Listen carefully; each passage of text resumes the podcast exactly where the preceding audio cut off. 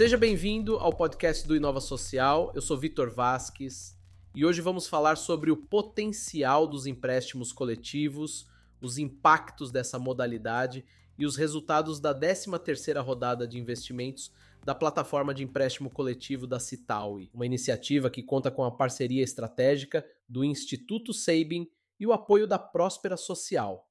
Para começarmos esse episódio, recebo Beatriz Pires, coordenadora de investimento de impacto da Citaui.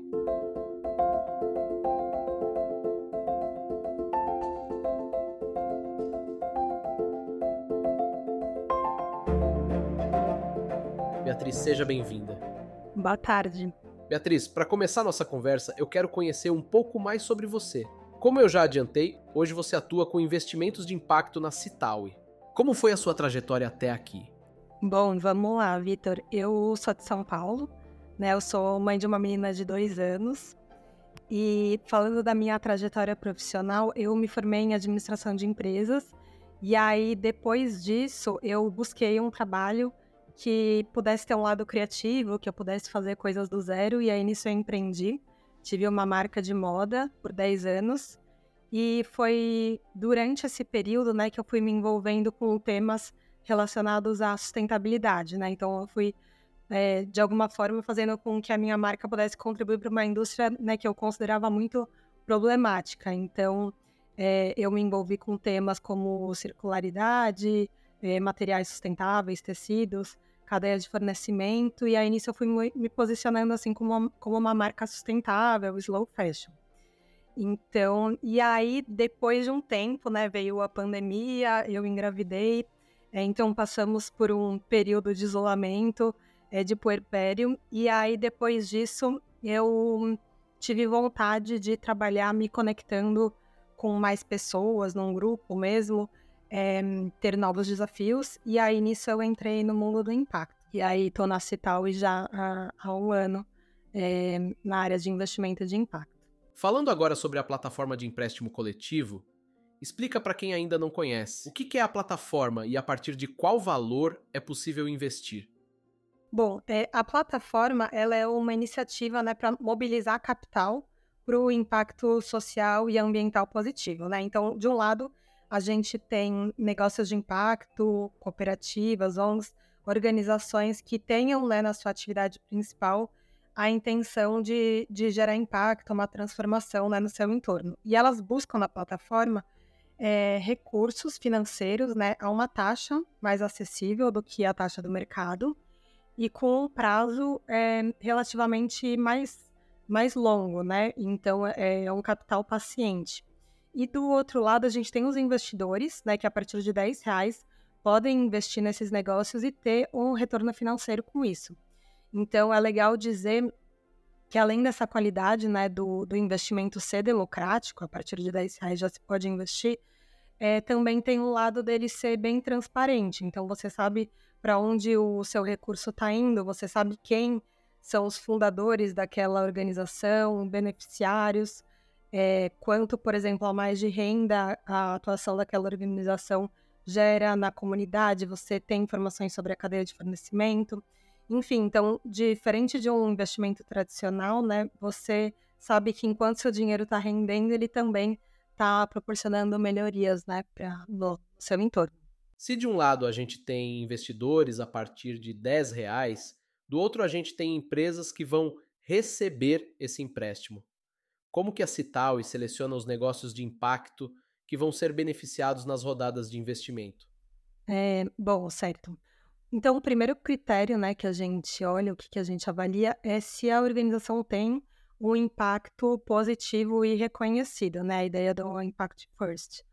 É, então, a gente entende, por exemplo, é, quais são as, as ODS, os Objetivos de Desenvolvimento Sustentável, que a, as atividades dessa organização estão alinhadas. A gente olha para o relacionamento que ela tem com os stakeholders, levanta também alguns indicadores de impacto, olha para quais são as práticas de governança, por exemplo, a fibra ética do empreendedor. Além desse lado de impacto, a gente é, avalia a capacidade de execução né, e gestão do negócio, então como que é esse modelo de negócio, em que estágio ele está, será que ele está preparado né, para receber, está no momento de receber um empréstimo? E, por fim, é a sustentabilidade financeira, né? Ela tem uma boa estrutura é, financeira, qual que é a capacidade de geração de caixa para os próximos meses, né? Ela consegue se manter em pé é, desse ponto de vista financeiro, tanto para gerar os benefícios, né, eh, do impacto que ela está gerando, mas também tem uma boa capacidade de pagamento dessa dívida, né? Afinal, a gente, a gente tem um compromisso é, com, com os investidores, a gente está falando de uma dívida. Então, sobre né, o processo, a gente, quando inicia uma rodada, a gente inicia com uma chamada dos, de negócios, então, é, alguns negócios eles podem já se cadastrar, a gente também faz uma busca por alguns negócios, então tem essa, essa seleção inicial. É, existe um. A gente faz entrevistas com, com os negócios, é, tem um, um pré-comitê para a gente poder priorizar quais são as organizações que a gente vai levar depois para uma análise mais aprofundada. Depois, um último comitê para aprovar as organizações. Então, quando elas sobem na plataforma, né, a gente já passou por é, quase cinco meses de processo. É, e aí, essas organizações já passaram por um funil né, bem, bem criterioso, por várias etapas.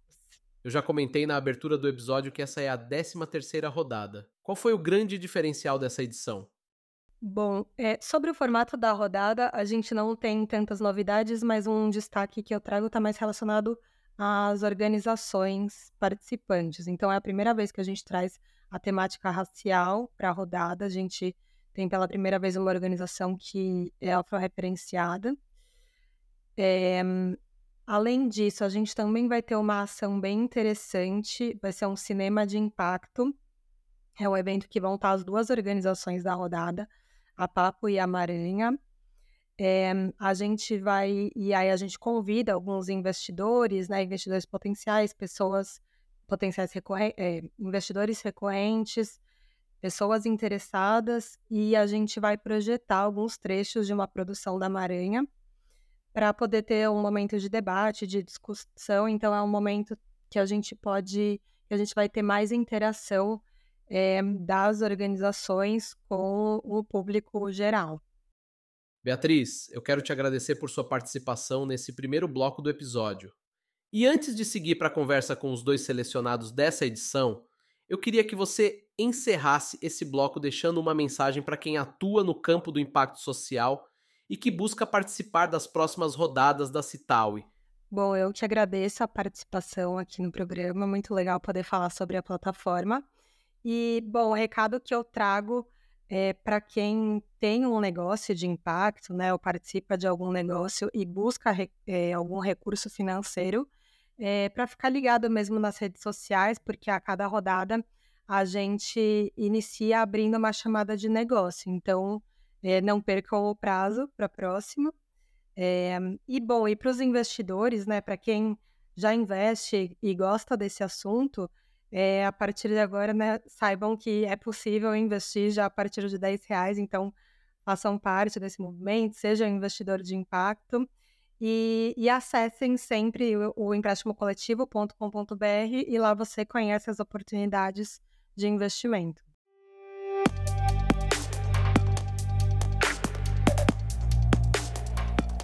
Dando continuidade ao episódio, agora recebo Tiago Pereira, diretor executivo da Maranha, e Carlos Ribeiro, sócio fundador da Papo Consultoria de Negócios, representantes das duas empresas selecionadas nessa rodada de investimentos da plataforma de empréstimo coletivo.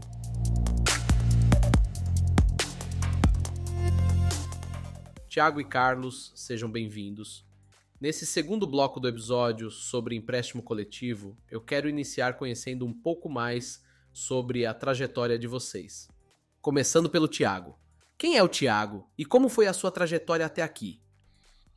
Legal, Vitor. Bom, muito prazer estar aqui conversando com você e com toda a galera. É...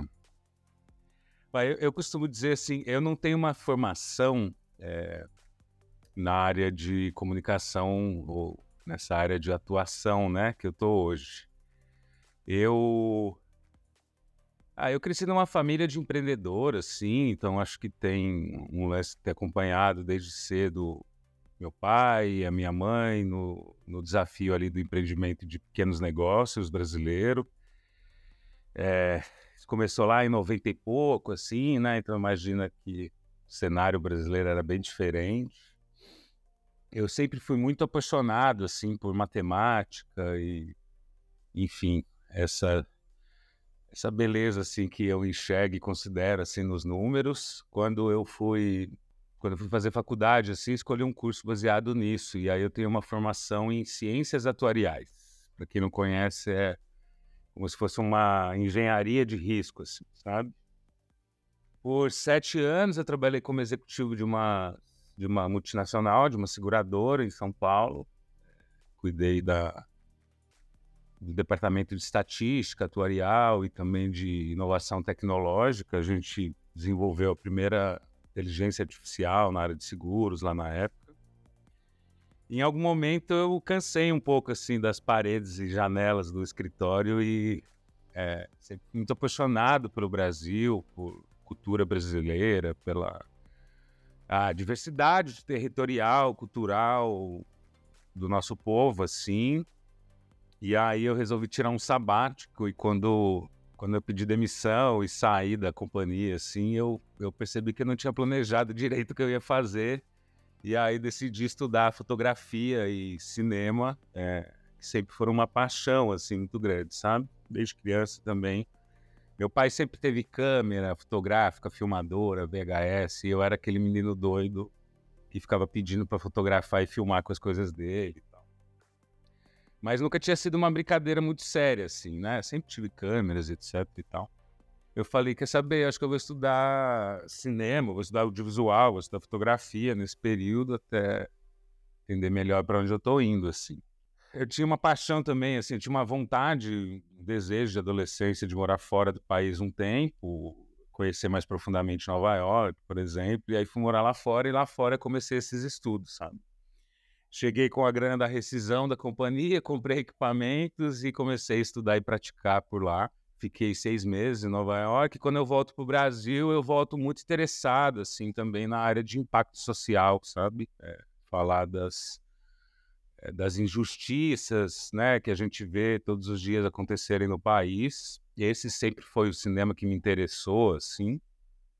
É, mas, sobretudo, também falar das potências brasileiras, né? Porque a gente é um país com uma diversidade também nesse aspecto, assim, né? Muito grande. A gente vê uma inventividade nos territórios, né? E nas comunidades brasileiras que me interessa demais também, assim. E é aí que eu começo essa carreira no audiovisual de impacto, assim. Já são 11, já são quase 12 anos que eu estou nessa jornada. É, Começo ali, né, com as DCLRs, filmando curtas documentários para web. Essa paixão, assim, é, ela vai se intensificando e aí a gente começa a se envolver mais seriamente, né, com editais, inclusive, e o, e o projeto foi escalonando, assim, né. Quando eu vi, estava produzindo com o Futura, quando eu vi, estava ganhando um rumo musical cultural junto com os colegas e parceiros de trabalho. E estamos aqui, assim, hoje, é, nesse campo de contar essas histórias brasileiras que, é, eh, para mim, assim, são muito inspiradoras, um campo de aprendizagem infinito, assim. É, muitas nuances diferentes, sabe? É nesse contexto que a Maranha surge, assim. Quando o projeto de documentar essas histórias começou a ficar mais sério, assim... E aí a gente começou a procurar sofisticação, assim, né? Vamos trabalhar com equipamentos melhores, vamos trabalhar, vamos estudar mais, né? Vamos começar a fugir um pouco do de uma linguagem óbvia, didática e, e, enfim, vamos procurar uma estética mais refinada, processos, né? De pesquisa mais profundo. É... A Maranha nasce como marca, como processo que a gente já vinha desenvolvendo ali muito naturalmente nesses nos últimos anos, assim, sabe? Então a Maranha com esse nome, com essa marca, com esse método do que a gente vê hoje, assim, ela surge de 2015 para 2016, assim. E ela é fruto da primeira grande transformação da, da, da, da, nossa organização, assim, que já existia, né? Essa organização que lida com audiovisual de impacto, que aí essa sim é lá de 2011 para 2012. E agora eu quero ouvir também sobre você, Carlos. Como foi o caminho que você percorreu até aqui? Legal, Vitor. Bem, Carlos é um homem, um homem preto de 47 anos, é, contador né, e empreendedor. Trajetória do Carlos. Carlos é, vem de uma família humilde, né, da periferia de São Paulo, Zona Sul, como todo, como né, uh, grande parte de, dos garotos, sobretudo garotos pretos, né, da periferia, né, a gente cresce assim sem muita perspectiva, né? Uh, pais humildes, meu pai era pedreiro, minha mãe era doméstica, né? E, enfim, tive uma criação muito carinhosa, com muitos cuidados, né? Tendo pais ali que fizeram o que estava ao seu alcance, né? Para me dar uma boa formação, uma boa educação, mas é, a gente sabe que né, o CEP, né, onde você reside, ele define muito, né, infelizmente, qual vai ser o seu futuro e a sua trajetória, né? Isso falando, né, da não só do meu núcleo, né, eu sou filho único, mas também assim dos meus familiares, primos, né? Então, assim, a gente a perspectiva da que a gente tem é de acho que o, acho que o grande o, a, a, grande o grande desejo, né, dos nossos pais é que a gente que nos tornamos nos tornemos um homem de bem, que a gente vá, siga o caminho, cresça, trabalhe, crie família, né?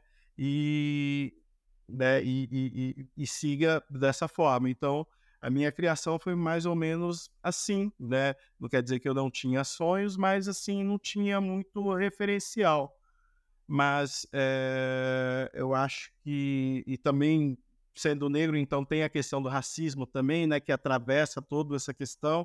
Acho que no bairro onde eu vivia, não tinham muitas pessoas pretas também e os meus familiares moravam mais distantes, né? Então a referência preta ela era, ela ficava um pouco limitada também. Então, mas enfim, Carlos começa a trabalhar ali aos seus 16 anos como office boy numa, numa empresa ali na, na Avenida Doutor Arnaldo, 1714.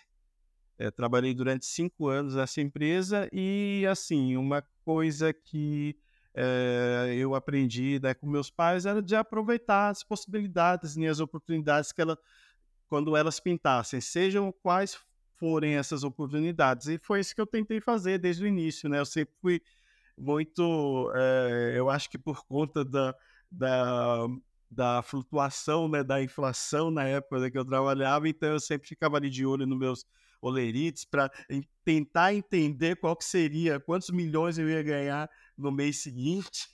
Ganhei, já ganhei milhões, hein, né? Comecei ganhando milhões aos 16 anos. Então eu sempre ficava muito ligado ali, eu ficava muito no pé ali do pessoal do departamento pessoal, né, para entender aquelas contas, mas como que é esse desconto aqui de INSS e enfim, acho que de tanto eu ficar ali enchendo o saco do pessoal, é, aí acho que e também acho que não tinha muita gente para trabalhar lá, né? As pessoas foram saindo. E aí eu falei, vamos dar uma, uma, vamos, vamos arrumar um espaço aí para o Carlos trabalhar. Ele vai, ele ajuda, né? Ele vai dividindo as atividades dele como boy. E eu, enfim, tinha feito curso de datilografia também. E aí comecei ali, né, me, ser introduzido, né, na, nessa área administrativa ali, departamento pessoal. Aí fui aprendendo aos pouquinhos. Depois eu saí da. Teve um período que eu servi o exército também, e no exército fiz curso de cabo, enfim, sempre procurando ali de alguma forma furar essa bolha. falei, caramba, assim, eu não tenho muitos recursos, então se eu trabalho aqui na empresa, a possibilidade é arrumar uma vaguinha no DP, vou no DP. Estou servindo no exército, tenho né, datilografia, tive a sorte de ir para uma sessão administrativa, sei lá, vou ver o que faz aqui, pintou um curso de cabo, vou fazer também. E ali já começa a pintar ali as ideias também de da possibilidade, né, de fazer uma faculdade. Poxa, se eu ficar aqui no exército, engajar, né, acho que o, com salário dá para pagar uma faculdade. E ali já começando já a pensar um pouco ali no que, que eu poderia fazer da, da minha vida. Mas aí acabei dando baixa do exército, voltei para essa empresa, trabalhei durante mais um tempo, depois eu, eu saí de lá, teve umas mudanças, fui, fui dispensado, fiquei um período assim, é, é, um período trabalhando né, com meu pai, porque eu, eu não tinha assim muita segurança, né? No, é, tinha aquela única experiência que eu tinha, mas eu tinha medo de passar nas entrevistas. Na verdade, eu fiz algumas entrevistas e aí já eu comecei a sentir, né, a questão assim do racismo, quer dizer, já senti a questão do racismo a vida toda, né? Mas né, nessa tentativa, né, de, de recolocação, já tendo uma a, já com uma pessoa com uma, com uma experiência, né, é, eu já comecei a sentir dificuldades, né? Eu lembro que eu fiz uma entrevista para uma vaga de departamento pessoal e o entrevistador ele simplesmente me falou, né? Talvez seja interessante você voltar, né, trabalhar com seu pai lá de pedreiro, tal, assim, na maior naturalidade, né? Caramba, né? Que coisa, né? E isso, enfim, abala, né? Mas, enfim, com, com o tempo eu acabei, graças a Deus, tinha o suporte ali do meu pai e minha família, acabei trabalhando com, com, com a, meu pai mais um pouco, depois consegui, enfim, um emprego, um, uma colocação para departamento pessoal. E aí foi, daí depois fazendo cursos, tal, nessa área administrativa, até eu chegar no escritório de contabilidade para trabalhar com fazendo folha de pagamento, mas aí eu tive a possibilidade ali de de, de, de fazer, de cursar contábeis, né, com subsídio também ali no início, do escritório, então foi bem bacana, né? Então, a gente, né, a gente já tá, já começa ali a minha vida né, profissional nessa área. E, e aí os sonhos eles começam né, a se fortalecer, né? De fato, tem a possibilidade, né, de, enfim, né, de, de, de sair, né, desse lugar e, e, e, conseguir algo melhor, né, não desmerecendo, obviamente, né, né, toda a trilha da minha família, mas é, quem sabe, né, eu consiga, né, prosseguir um pouco mais, é, um pouco mais adiante. E, e, e, nessa época, assim, a gente acreditava, né, talvez assim a da minha geração, né, a gente acreditava muito que, assim, você trabalhando duro, né, estudando bastante, optando por, por, por boas escolas, né, você conseguia chegar lá, né, apesar de todas as dificuldades. É, a gente, né, quando eu falo a gente, eu falo eu e a minha companheira, que é sócia também na Papo, né, é, a gente conseguiu chegar nesses lugares, né, a gente conseguiu estudar escola boa, eu fiz, eu fiz Mackenzie, eu queria USP, tentei dois anos é, USP, dois anos batendo na trave, indo para a segunda fase, mas aí não dava mais para ficar fazendo cursinho. Eu falei, não, preciso entrar. Passei no vestibular da, da, do Mackenzie, que tinha bolsa na época, não nos primeiros seis meses. Nesses primeiros seis meses a gente tinha que arcar ali. Até história engraçada, né? Porque eu fui, eu, eu, quando eu passei no Mackenzie, eu estava aguardando o resultado da, do, da, da, da USP, né? Da FEA, né? É, segunda fase e tal. E aí passei no Mackenzie e tal, e, e aí a minha chefe, né, diga chefe, hoje é minha madrinha, amiga, né, madrinha de casamento, ela falou, não, entra no Mackenzie e tal, e eu já estava com 24 anos também, não dava mais para ficar, né, naquilo, precisava seguir. E falei, cara, tá bom, vamos lá. Aí fui lá no Mackenzie, e aí você tinha o local de você fazer a matrícula e tinha uma fila. Aí falou, tá você fez aqui, entregou os papéis, aí você vai para aquela fila ali, para pegar um boleto. Eu falei, puta merda, né? Era uma fila lá, e chegava lá, aí te dava um boleto lá, acho na época, algo em torno de 600 reais, tipo, era quase o meu salário. Eu falei, nossa, bateu assim uma tristeza, eu falei, putz, grila, né? Mas enfim, consegui com suporte ali, iniciei os primeiros seis meses, depois de seis meses eu consegui bolsa no Mackenzie. Acho que, se não me engano, de 90%, assim, muito, né? Então, né, foi seguindo Mackenzie, uma um, um, é, a convivência né, com outras pessoas, aquele mundo né, corporativo, branco, e, e ali e, e ali conseguindo né, é, progredir ali na carreira, já conseguindo Né? A gente sempre tinha o sonho de entrar numa multinacional, de trabalhar numa grande empresa, né, para, enfim, né, com, com possibilidades de crescimento profissional, bom salário, benefícios e coisa e tal. E consigo, né, alcançar isso e aí começa, né, né acho que os, é, talvez o, o, o, os, o, talvez ali o cerne, né, do sonho da Papa ele começa ali, porque na nessa, nessas experiências, não, não só em uma, né, mas em algumas multinacionais, tal, no, né, no corporativo, eu consegui entender né, que realmente é, o problema ele não estava comigo, né, porque eu sempre procurei né, estudar, me aplicar no trabalho, trazer resultados para as empresas, né, trazer valor agregado, construir é, riqueza para as empresas. E mas eu, uma coisa que eu notava é que eu, é, nas promoções, né, eu sempre era preterido. E quando eu conseguia alcançar eu olhava para o lado e via um colega que tinha se esforçado assim, pelo menos metade do que eu havia me esforçado, que tinha, que não tinha as mesmas qualificações, né, que eu tinha, não tinha, estudava numa escola tão boa quanto a minha e culpava aquele mesmo lugar. Então, assim, a alegria, aquilo que era uma alegria se transformava numa espécie de frustração porque você começava a fazer comparações. E quando, e quando você argumentava né, sobre as posições né, que você estava ali na empresa, né, sempre escutava aquela resposta de que você não está pronto. Você não está pronto, né, você nunca está pronto. E aí você fica naquela coisa de, não, precisa estar pronto. Então, né, vamos fazer curso, vamos, vamos fazer o que for né, para poder chegar. E isso é um processo assim que é muito doloroso, né? E deixa a gente doente. Então, com o decorrer dos anos, muitos muitos anos né, nessa vida, eu comecei a imaginar, e aí a gente já está na minha última experiência né, como, é, como empregado, né, a gente começa a pensar, né, eu começo a dizer, caramba, e se eu empreendesse, né, e se é, eu, tudo isso que eu gero né, para as empresas, né, de é, focando em resultado, né, em geração de riqueza, eu pudesse fazer isso para é, eh, contribuir com, com pessoas, com empreendedores que têm a mesma origem minha. Então, ali começa um pouco né, do, do, do sonho, né, do que poderia ser né, a PAP.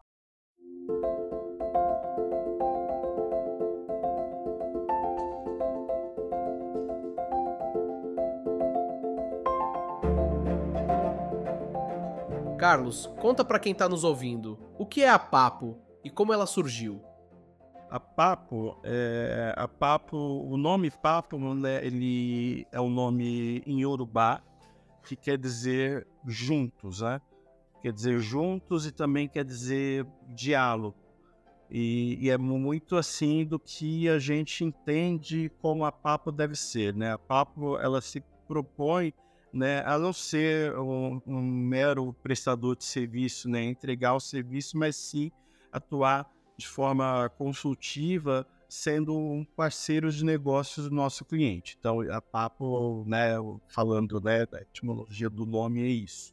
É, como que a Papo surge? Né? A Papo, né, ela surge, né, ainda trabalhávamos, ainda estava no mercado corporativo, a gente, a Pápula surge do ideal né, da gente é, poder utilizar os conhecimentos que a gente é, adquiriu né, ao longo desse, desse período né, trabalhando em grandes empresas para ajudar microempreendedores, sobretudo afroempreendedores, né, com a expertise que a gente tinha, com o valor que a gente gerava para as empresas. Né, quando eu falo valor, valor monetário mesmo, né, né, de grana, assim, né? Eu atuando na área contábil, na área de planejamento tributário, então eu contribuí para ganhar alguns milhões aí pelas empresas que eu passei. Então, e só que ao mesmo tempo, né, que você gerava, né, toda essa riqueza para a empresa, você também não se sentia dono do processo, né? Porque você poderia ser por alguma questão política da empresa ser descartado. E ainda tinha a questão ainda do racismo estrutural.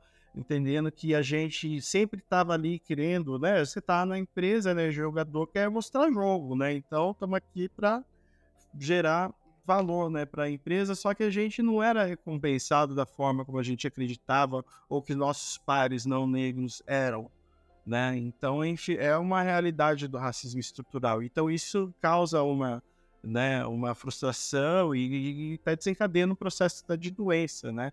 Então, muito, então, juntando tudo isso, a gente começa a pensar ali como que criar né, uma empresa onde a gente pudesse contribuir com pequenos empreendedores, mas ser uma empresa também diferente, que desse né, oportunidade, que, que, que, que, considerasse assim a questão da sustentabilidade assim dos corpos, né, de uma forma né, é, séria né, e humana. Então, é, esse era o tipo de empresa que a gente queria criar. Então, a, a Papo ela nasce assim com, com essa efervescência aí de sentimentos e de, e de, de propostas. Tiago, quero ouvir mais um pouco de você. Conta pra gente o que é a Maranha e como ela surgiu. A Maranha é uma produtora audiovisual de. É, a gente costuma dizer de temas relevantes e urgentes para o Brasil. É, a gente trabalha exclusivamente com conteúdos que a gente entende que são do, do, do interesse do povo brasileiro, do interesse do, de quem gosta de cultura brasileira e, e também que tem esse recorte né, de transformação social é, e melhoria da qualidade de vida do nosso povo, assim, né, das pessoas que vivem no país. Né? É, a gente atua com projetos autorais, com serviços e parcerias para o terceiro setor, principalmente, e também com projetos comerciais que comunicam propósito social, né? Então, estamos no cinema, estamos produção de conteúdo para internet, é, produzindo filmes documentários, manifestos, vídeos institucionais, publicidade, pílulas de conteúdo. A gente faz mais do que audiovisual também, a gente se envolve com artes visuais no gerais, assim. A gente costuma brincar que se o tema é relevante, envolve alguma estética que a gente pode colaborar, a gente está dentro, assim, sabe? Acho que muitas vezes a gente se confunde mais como ativistas do que produtores audiovisuais ou uma galera do cinema, assim, sabe? Porque é isso, o que nos move é, é promover transformações positivas, inspirar pessoas a pensarem as desigualdades e resolverem, assim, né? Questões que são importantes para as pessoas que vivem por aqui, para os territórios, etc.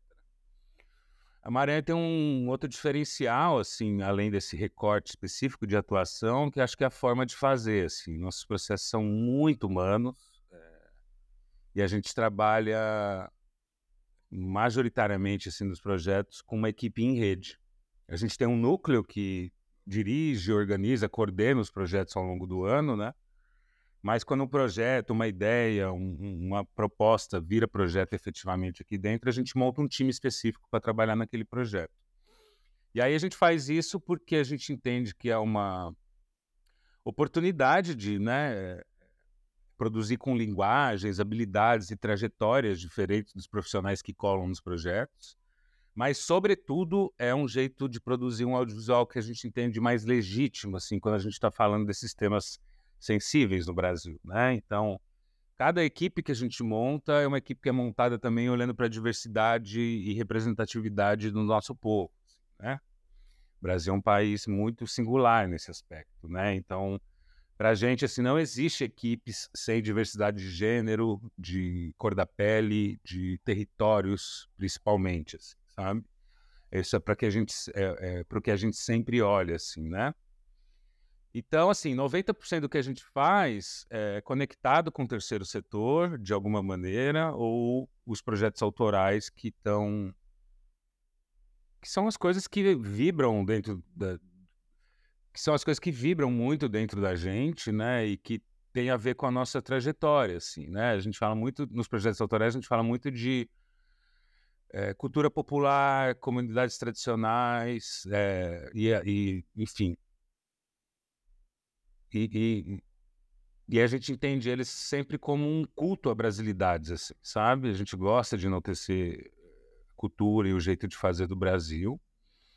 É, eu acho que só para vocês terem uma dimensão, assim, né? Em 2022, ano passado, por exemplo, acho que foi um ano muito relevante na nossa trajetória, onde a gente conseguiu finalmente, assim, colocar é, os sonhos que a gente sempre teve em operação, assim, né? Então, ano passado, e aí por, por, por várias questões, né? Acho que começa lá com um investimento que a gente recebe da Cital e na primeira rodada de negócio que a gente participou, também, é, também tem a ver com é, ter conseguido entrar em novos mercados, né, estabelecer novos processos, dimensão de projetos maiores.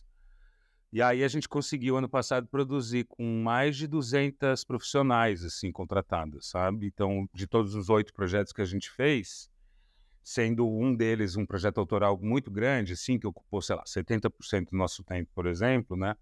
A gente conseguiu juntar essa galera em rede para trabalhar nos projetos. E aí a gente produziu com artistas, roteiristas, produtores, é, personagens, consultores é, de 18 cidades, de 10 estados, de todas as cinco regiões do Brasil. Assim.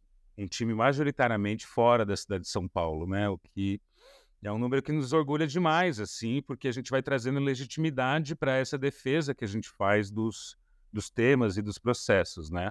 55% do time que atuou na Maranhão no passado é de fora da cidade de São Paulo.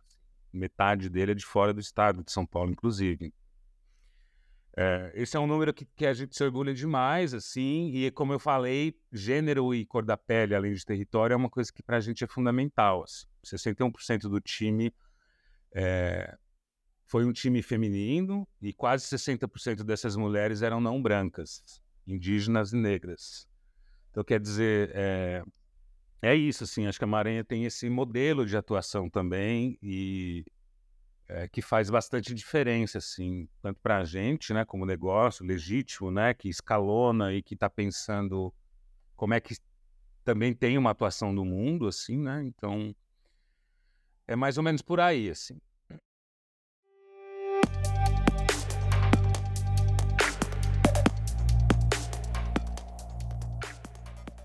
Tiago, a Maranha vai receber 500 mil reais nessa 13ª rodada para investir em um novo ciclo de expansão. Mas como você comentou, essa não é a primeira vez que vocês são selecionados. Vocês são veteranos da plataforma e em 2021 vocês receberam 215 mil reais.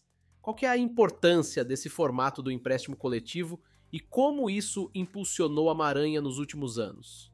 É, nós somos, somos veteranos, assim, no processo de captação da Cital, e é bem curioso, inclusive, essa fase, porque eu não tinha pensado nela ainda, assim, sabe? e é interessante, assim, pra gente é, é... a gente está bem feliz, assim, de ter concluído o primeiro, o pagamento completo do primeiro empréstimo, né, do primeiro investimento que foi feito na, na organização, eu costumo brincar assim que quando você pega um, um empréstimo para investimento, né, ele tem dois momentos emblemáticos, né? Quando o recurso chega e aí finalmente você consegue é, fazer o que você sempre quis com o negócio, e quando você termina de pagar ele, que é mais uma chancela, que eu acho que o modelo que você pensou lá atrás, quatro, cinco anos antes, né, três, quatro anos no caso do último, acho que foram três anos assim de tempo completo você vê que o modelo está funcionando assim, né? Então, a gente gosta sempre de reforçar essa mensagem também. A Maranha, juridicamente, a gente se organiza como uma organização sem fins lucrativos. Na prática, a gente é um modelo 2,5, assim, né? É um negócio de impacto que tem, enfim, produtos, rentabilidade, né? Mas não gera lucro, assim. Todo, é, todo recurso que entra na Maranha é reinvestido em projetos mesmo ou né, em alavancar é, novos negócios, novos mercados, enfim. E aí, assim, a gente é. A gente se organiza, assim, muito criativamente. O Maranhão é um espaço de criatividade muito grande, assim. É... Mas com um, negócio, um modelo de negócio muito estruturado. Tudo que a gente faz, assim, é muito bem pensado. Eu acho que está tá na nossa natureza, assim, né? Ser muito organizado, é, é, pensar muito bem, assim, os passos que a gente está dando. E claro que tem uma coisa da trajetória, assim, administrativa e dos números também que a gente acaba incorporando assim dentro do negócio, né? Então, quando a gente entrou na primeira rodada, a gente vinha daquele momento assim catastrófico, né, para o Brasil, para o mundo, para as produ produtoras de conteúdo, né, que foi a pandemia. Então a gente é, se inscreveu no, na rodada de captação de alavancar negócios, né, que estavam, enfim, recuperando-se, se recuperando da pandemia. É, o, o 2020 foi um ano muito complicado para a gente, né? Imagina, tudo paralisou, assim, todos os projetos e, enfim, é, o plano estratégico que a organização tinha desenhado até 2019, que tinha sido nosso melhor ano, inclusive até então, ele foi por água abaixo. A gente se redesenhou, é, a gente superou bem, porque acho que a, a, produtora tem esse, esse DNA de trabalho em rede, tem um skill de animação gráfica muito grande, tem uma trajetória é, de execução de projetos em todos os estados brasileiros, então a gente também tem um acervo muito grande de material, a gente conseguiu se virar bem ali com, com a pós-produção, mas a gente estava num modelo de recuperação né, econômica e de expansão, é, onde a gente tinha sonhos e desafios, e aí o recurso da Cital chega numa hora excelente, é, e foi uma revolução aqui dentro, assim, né? Com o recurso a gente conseguiu estruturar melhor assim a nossa diretoria. E nessa reestruturação a gente conseguiu priorizar os sonhos é, de diversidade que a gente sempre quis ter, assim, né? Então o time passou a ser mais diverso, né? A gente passou a ter mais mulheres e pessoas negras dentro do dia a dia da, da organização, além de trazer funções que são complementares, né? As funções que os cofundadores têm, assim, né? Então que aconteceu? A gente ficou mais organizado e isso permitiu com que a gente alçasse sonhos maiores, assim, né? Abraçasse um mercado mais amplo, historicamente não ocupado pela Maranha, né? Então essa é a primeira grande revolução. Com ela vem as outras, né? Na sequência dela vem as outras. Quando você está estruturado, quando você está conseguindo abraçar mais mercado, né? Quando você está conseguindo ter uma execução de projeto mais pulverizada, né? Em diferentes é, é, ecossistemas e também de diferentes modelos e formatos, né, a gente conseguiu é, fazer com que os projetos ficassem mais relevantes aqui dentro, né, na formação das equipes. Então, a, a gente passa a distribuir melhor essa renda de forma mais diversa também, de forma territorial. Então, eu acho que essa é a primeira grande revolução. E aí nesse barco, assim, né, com, com esse modelo, assim, né, de desenvolvimento, sempre, né, olhando para dentro, refletindo é, sobre o que, que, a gente quer fazer, qual que é o, os nossos sonhos para os próximos anos e tal, o, a gente foi conseguindo alavancar o negócio também em termos de tamanho, assim, né? Então, de 2020 para 2021, a gente cresceu mais de 240%, assim, e a gente teve um crescimento parecido também de 21 para 22, assim. Então a gente vem é, mais do que dobrando o tamanho da organização a cada ano. A expectativa é que agora, né, o crescimento seja menor, mas bem significativo anual também, assim, né? Eu acho muito relevante também, e agora a gente está passando por isso de novo, que esses momentos com a Cital e de análise, né, da organização, assim, pelo menos é assim que a gente entende, eles são um, um momento e uma oportunidade de mergulho também em nós mesmos, assim, sabe? É um momento que, com as perguntas, né, estabelecidas dentro de um processo como esse, que naturalmente, né, precisam de respostas estruturadas, né, para garantir que a gente está fazendo uma coisa financeiramente sustentável, né, e portanto conseguir responder para Cital e para todos os investidores que eu vou vir acreditar no projeto com a gente, né? Eu acho esses momentos muito importantes, assim, de, pelo menos para a gente, tem sido muito importante de autorreflexão, assim, né? Então, a gente já tradicionalmente costuma ter parar seu primeiro bimestre, primeiro trimestre do ano para repensar a organização e repensar os passos do futuro, né? Mas quando esses processos com a Cital acontecem, né? Aconteceu lá em 2020, está acontecendo de novo agora eu acho que é um momento muito interessante de olhar para dentro, se autoanalisar assim, em perspectivas muito diferentes, né? Financeiras, de produto, é, de mercado, o que, que é que você planeja, quanto tempo você quer planejar de futuro, sabe? Qual que é o seu plano de investimento? E aí, portanto, vão vindo perguntas, né? Que você precisa estabelecer respostas da complexidade da operação, assim, né? Então a gente aproveita esses momentos também para se estruturar melhor, assim. Eu acho que a gente sai agora Quer dizer, eu acho que a gente entra agora nessa nova rodada de negócio, né?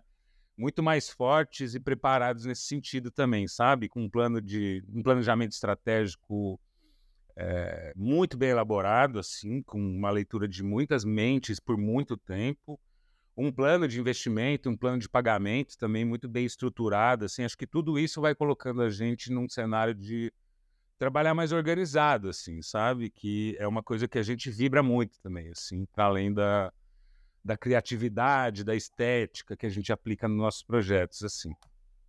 Carlos, vocês vão receber nessa rodada 200 mil reais. Como esse valor impulsiona a Papo? Olha, é, a Papo ela acho que é importante dizer né, que a Papo é, é uma empresa né, que ela, como negócio, né, a gente já está no a gente está no mercado, a gente está indo para o quinto ano, né? E a Papo ela é uma empresa que vem crescendo, né, numa taxa de 100% ao ano, né? Obviamente que a gente chegou no momento, né, que a curva de crescimento, né, ela deixa de ser tão, né, ascendente, tão inclinada, né, como é comum né, em outros negócios, né, mas é, não acredito que a gente vai alcançar essa taxa esse ano, mas, é, é, mas ela continua, é uma empresa que continua crescendo e é uma empresa autossustentável, né, a gente sempre tomou muito cuidado com as decisões que a gente tomou, com o custo né, do nosso, do, com custo do nosso negócio,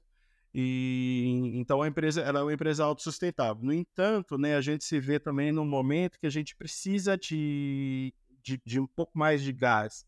Né? A gente precisa de um pouco mais de investimento. A gente está com uma equipe hoje né, relativamente né, grande, assim, falando para uma pequena empresa, né, e a gente sempre buscando trazer, é, repartir, né, os resultados que a gente tem com os nossos colaboradores, né, na forma de remuneração, na forma de, de concessão de, de benefícios, né, até um tempo atrás a gente não tinha nada, era só remuneração, mas depois a gente conseguiu implantando ali aos poucos, né, eh, um bônus, uma, uma outros benefícios, e, e a, mas a gente precisa assim de a gente precisa a, a gente está no momento em que a gente precisa pensar numa estratégia de, de, de crescer mais, né? Obviamente, a, obviamente não, né? Que isso é uma opção, mas a gente tem, né? Uma, a gente pensa, né? Num, num determinado crescimento, né? A gente sabe até onde a gente quer ir. A gente costuma dizer que o trabalho que a gente faz, né? É uma consultoria de boutique, assim, que ela é bem customizada. A gente senta com o empreendedor, entende o negócio dele, conhece ele, porque só assim a gente consegue oferecer, entender né, realmente o que ele está precisando. Então a gente não hum, jamais a gente vai ser uma grande empresa assim a qual a gente não conheça o cliente. Acho que chegar no ponto, no momento que eu não que eu deixar de conhecer um cliente, para caramba, a gente está hoje a gente está indo para um outro lugar, né, né? Então acho que é, é uma outra história. Então por enquanto a gente tem uma, é, é, a gente pensa nisso. E o investimento ele vem justamente para dar esse gás para a gente investir na, na parte comercial, na parte de, é, de marketing, né, para potencializar a nossa, a nossa abertura de, de, de, vendas, aumentar né, a nossa, o, o nosso market share, né? E, e também para muito para fortalecer também mais o nome da Papo, né? Como uma empresa afro-referenciada, né? Ou seja, tem à frente duas pessoas pretas, né? A, comandando com um time predominantemente de pessoas pretas, é, e que uma empresa que, que de fato ela foca no resultado do nosso cliente porque é, né, a gente não pratica né, caridade, nós não somos uma associação, né? a gente é uma, nós somos uma PAPA, é uma consultoria financeira de recursos humanos, sem que a sua frente financeira ela, ela é voltada para é, ajudar o empreendedor a ter uma maior rentabilidade né, no negócio para que ele possa se remunerar, para que ele possa remunerar os seus colaboradores.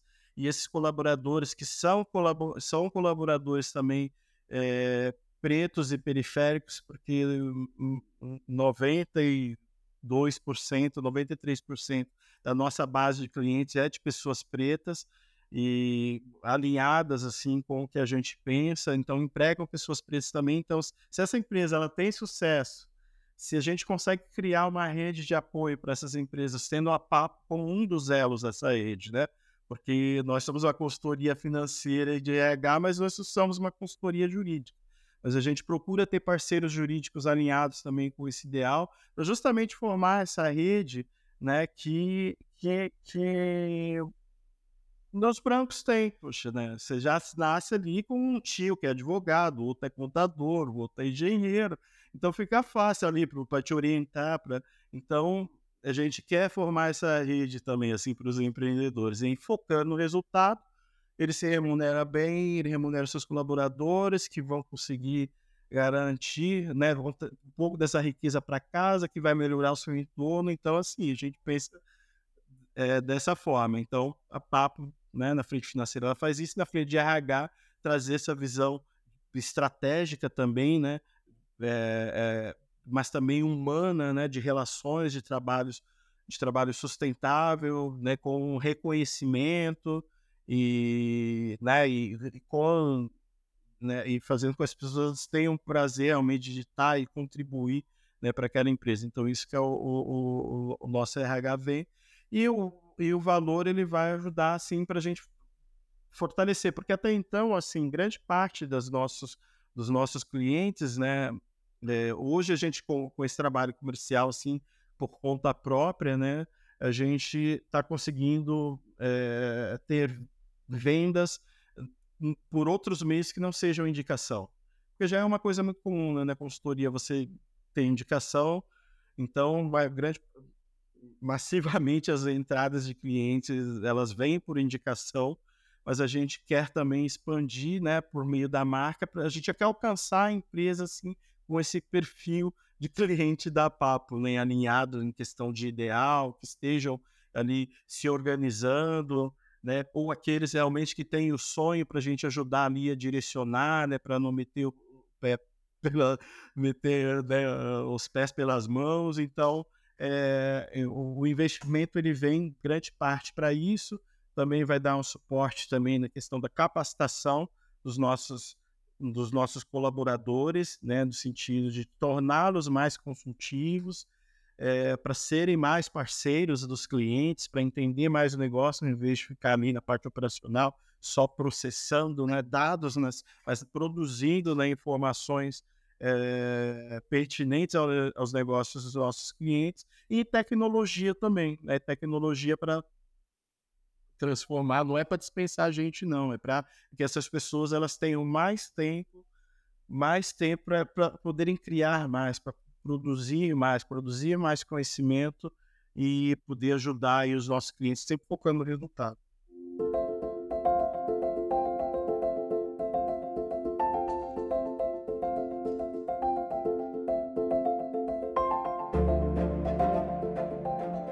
Carlos, aproveitando o gancho da sua fala sobre empreendedores, vocês atuam num cenário onde nós vamos ter mudanças profundas nos próximos anos e que impactam diretamente os empreendedores brasileiros. Como a Papo pretende se preparar para a reforma tributária?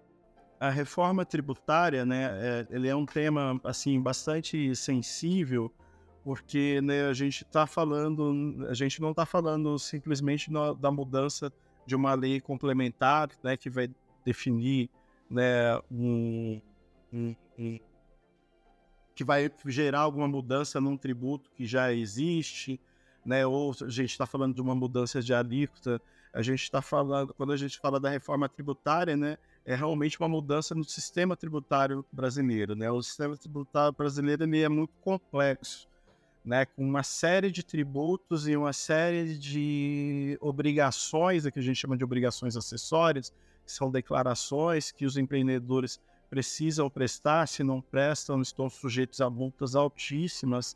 Né? Então, o emaranhado né, de obrigações principais e acessórias, né, que assim é, é realmente é, é, é, é uma coisa assim enlouquecedora, mas é algo que também, infelizmente, a gente está acostumado.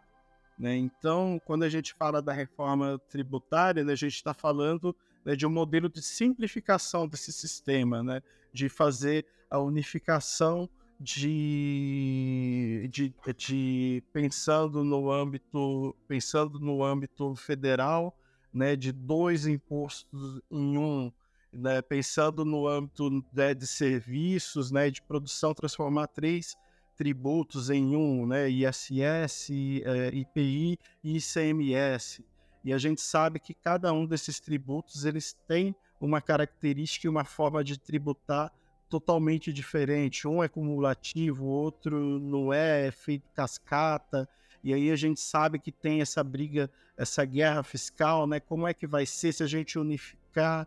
Como é que vai, né? Como é que aquele município, né, que tem menos população, que depende do subsídio do governo, vai ser? Como que vai ser o repasse? Então, isso gera uma série de, de uma, série de, de, de empecilhos, né, para você avançar. Mas o fato é que a gente sabe que o, o e, e, a gente espera, né, da reforma tributária, né, que ela realmente ela traga um pouco de equidade, né, no consumo né, do, dos brasileiros e a gente está falando dos brasileiros da base mesmo, porque a gente sabe que, que uma das injustiças né, do, da tributação é o imposto sobre consumo, né, que a pessoa que ganha o salário mínimo ela vai comprar um quilo de arroz, ela paga o mesmo imposto que o um, um, a, do que a pessoa que faz parte dos 10% dos grupos mais ricos do Brasil. Então, assim, isso é uma disparidade. E, e o tributo que deveria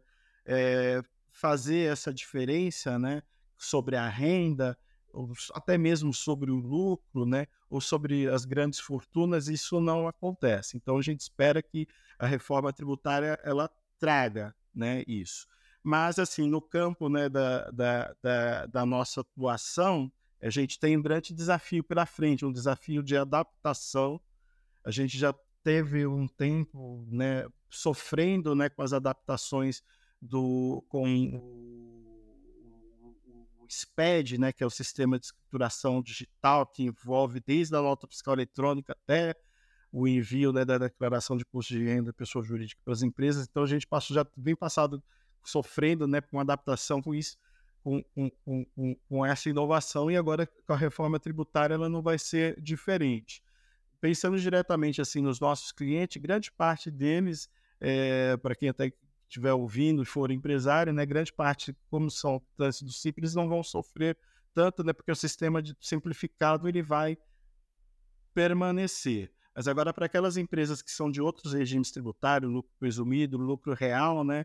Aí é, vai ser, aí a gente vai ter um desafio, talvez uma oportunidade também, né? Porque aí a gente vai começar a pensar mais ativamente em planejamento tributário, enquadramento, como que vai enquadrar aquela empresa no melhor regime para que ela não sofra os impactos, né? Porque assim, não dá para dizer que eu, eu, não dá para dizer que não vai ter impacto. Assim, quando você muda alguma coisa, alguém ganha, alguém perde, você tem que adaptar, né? Então, vamos entender aí, né? O, é, aguardar a aprovação, né? Pelo, pelo Senado para ver se vai ter alguma alguma a, é, sugestão, né? De opção para entender, né? A gente tem tem muito a, a, a unificação dos tributos mesmo, assim, né? na prática, né? Ela vai vai ter um período de transição, mas ela vai ocorrer a partir de 2025, né? Então, esse período vai ser de transição, e como a gente sabe, a gente está acostumado, né? É, quando você tem uma inovação assim tributária, né, acabei de citar o SPED, assim, existiram mil versões até chegar numa final, né, e, e adiamentos. Então, eu acho que a, a reforma tributária ela vai ter um pouco, vai ter esse período de transição, vai demorar um tempo, mas eu acho que é um grande avanço para o Brasil. Realmente que é muito complicado a gente está na contramão assim do mundo mesmo, esse sistema tributário que gera, enfim, né, gera toda sorte, né, de, de é burocracia, multas, custo do serviço caro e além de, de da própria corrupção. Tiago, já no seu caso, nós estamos falando de um mercado que vem recebendo mais atenção nos últimos anos. Alguns episódios atrás, nós conversamos com a Mara Mourão, que é uma referência nesse cenário audiovisual, e eu fiz uma pergunta para ela e quero ouvir a sua perspectiva. Como o audiovisual pode ser utilizado como ferramenta para gerar transformação e impacto? Eu acho que que o audiovisual, o cinema, a comunicação como um todo, assim, ela tem um papel muito fundamental de construção de identidades, assim, né? É... O, o que, que, seria, assim, né, do mundo sem essa leitura da cultura, né, dos nossos produtos, né, é... das nossas histórias formatadas, né? Então, eu vejo assim o audiovisual como uma ferramenta de impacto muito ampla, assim, desde toda essa questão de memória e identidade. É... Mas eu acho que sim, eu reforçaria é... o ponto que eu entendo que o audiovisual ele ele não só reconhece o trabalho de quem está fazendo e, portanto, promove essa memória, promove inspiração através desses exemplos, né? Que é o caso da gente que que tem uma atuação de recorte de conteúdo muito específica, né? A gente está sempre falando de transformação social, então o intuito do trabalho que a gente faz, ele vem muito desse lugar, assim, sabe? De reconhecer quem faz, reconhecer as pessoas, as comunidades, as organizações que estão nesse processo de luta diária, né? De construção de novas potências brasileiras, assim, né?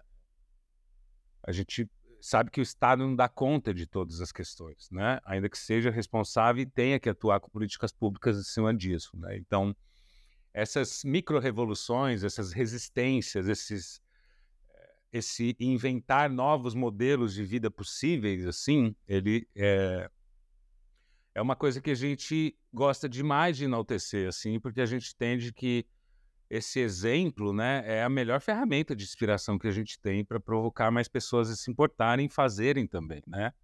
A gente entende que todos os indivíduos na sociedade têm um papel relevante na mudança das injustiças do mundo, né? Sejam eles pessoas, grupos, empresas, enfim. Quer dizer, a gente precisa contar essas histórias, a gente precisa saber que elas existem, né?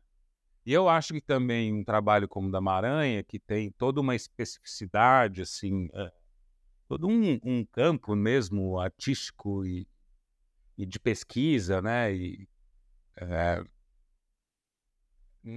do jeito que a gente faz, né? Do jeito que a gente conta as histórias, do jeito que a gente trata os personagens dentro do processo de produção, a estética que a gente aplica nesses projetos, eu entendo que valoriza é, elementos fundamentais da cultura brasileira e, portanto, das nossas múltiplas identidades e principalmente na numa construção assim contracultural do que é dado, né? Como como narrativa, como estética é, no senso comum, assim, sabe? Então, eu acho que a gente atua nesses principais impactos. Assim. Acho que nossos produtos atuam com esses principais impactos, entendeu? Reconhecer as pessoas que são fundamentais, assim, na resistência e revolução das vidas nos microterritórios até né, os macroterritórios, e inspirar mais pessoas a entrarem nesse barco, reconhecer e apoiar essas histórias também. Mas eu acho que fazer só isso, se não for feito com um processo que também respeite é, essas particularidades brasileiras, né? essas desigualdades brasileiras, né? essa pluralidade e, e, e diversidade brasileira, se a gente fizer isso, né? se a gente só tivesse contando histórias sem que os nossos processos contemplassem isso, eu ainda achava que é, eu ainda acharia muito pouco assim. Então a Maranha tem um segundo nível de impacto que eu acho que é muito fundamental da gente enaltecer cada vez mais e provocar cada vez mais o mercado para também olhar para isso, né? E aí tô falando mercado de forma mais ampla mesmo, mercado de trabalho, né? É, mas especialmente o nosso mercado também, né? O nosso mercado de produção de conteúdo, nosso mercado de produção é, de arte e cultura, que ainda é muito elitizado, assim, né? Ele é muito branco, sudestino, masculino no Brasil. Então, quando a gente faz isso da forma com que a gente faz, com os números que a gente tem, eu sinto que o nosso processo já gera impacto por si só, entendeu? A cada é, é, dezena, centena, milhares de reais investidos na Maranha, ele tem um processo de impacto por trás na distribuição dessa riqueza por aqui, né?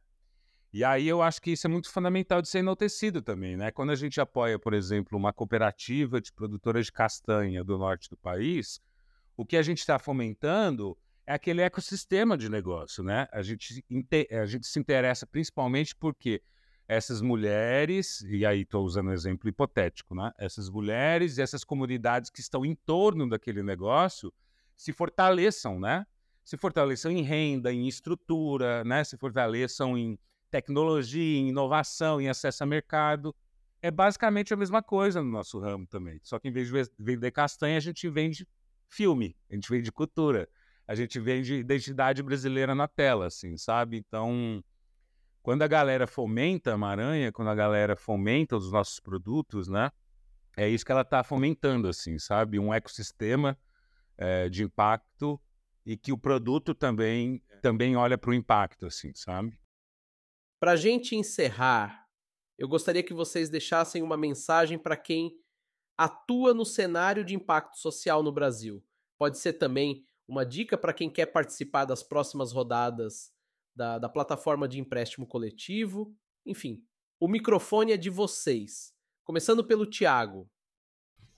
Eu acho que. Não sei se eu tenho uma dica para as pessoas, assim, mas o, o, que eu posso contar, por exemplo, é como é que esse processo tem sido importante demais para a gente. Aí talvez é, seja uma dica natural, assim, do que, que a gente tem enxergado, né? É, de valor e oportunidade com essas conexões que a gente está fazendo, né, com esses movimentos que a gente está fazendo. Como eu disse um pouquinho antes, né, eu acho que esses momentos onde a gente se estrutura melhor, organiza as ideias, planeja o futuro, põe o projeto no papel, diz como é que você vai pagar aquela parcela do mês 37 e tal, ele é um momento fundamental assim de reflexão interna e aí como a gente é muito coletivo na Maranhão e faz tudo coletivamente, né? é um momento que a gente aproveita para mergulhar, né? A gente mesmo, mergulhar como grupo, né? A gente que se organiza ali numa diretoria anual, mergulhar a gente mesmo como grupo, mergulhar também no mercado que a gente atua, perguntar para as pessoas como é que está a relação, a expectativa dela foi atendida ou não. Então, quer dizer, a gente usa como um, um momento de autorreflexão, de estruturação e de organização e planejamento futuro, assim, né? Eu acho que para a gente foi muito fundamental é, ter sido muito organizado sempre e ter estruturado a nossa operação dessa maneira sempre. Esses momentos são mais emblemáticos, né? Quando a gente está em rodada de negócios, a coisa intensifica demais, né? Porque você passa ali duas, três vezes por semana, é, por três meses, imerso, né? Num, na construção de um plano de captação de recursos, assim, né? Mas a gente sempre foi organizado, estruturado, assim. E isso permitiu com que a gente chegasse em 2020 lá e aproveitasse essa oportunidade é, de captar um investimento externo para a organização, que tradicionalmente sempre trabalhou com seus próprios recursos. E aí, portanto, muito mais limitado, né? Então, acho que assim, é, manter os seus negócios de impacto bem organizado, em processos coletivos e que façam sentido também, né? Como como discurso, assim, eu acho fundamental. E eu tinha uma outra coisa para falar. Ah, e eu acho que assim, é... o que esse, o que as rodadas de negócio é... de investimento de impacto, assim, é... fazem pelas organizações sem fins lucrativos para o Brasil é... é muito fundamental, muito inovador, muito recente, assim, né? é muito difícil de ter oportunidade de investimento para organizações que né, são sem fins lucrativos, né? É, os bancos não dão nem cartão de crédito assim para gente, sabe? É, então, quer dizer, é muito difícil de alcançar recursos, né? Eu acho que sim, o movimento tá aumentando, né? Com tudo, com todo, com todo esse movimento do mercado, né? De olhar para para o ESG como uma coisa absolutamente fundamental, acho que é super importante, tem que aumentar mesmo, assim, porque as organizações tem modelos de negócio, tem soluções pragmáticas e, e, e, e efetivas assim, né, para a sociedade e tem pouco acesso a esse capital. E esse capital ele pode ser muito revolucionário aqui dentro, assim, né, dentro das organizações.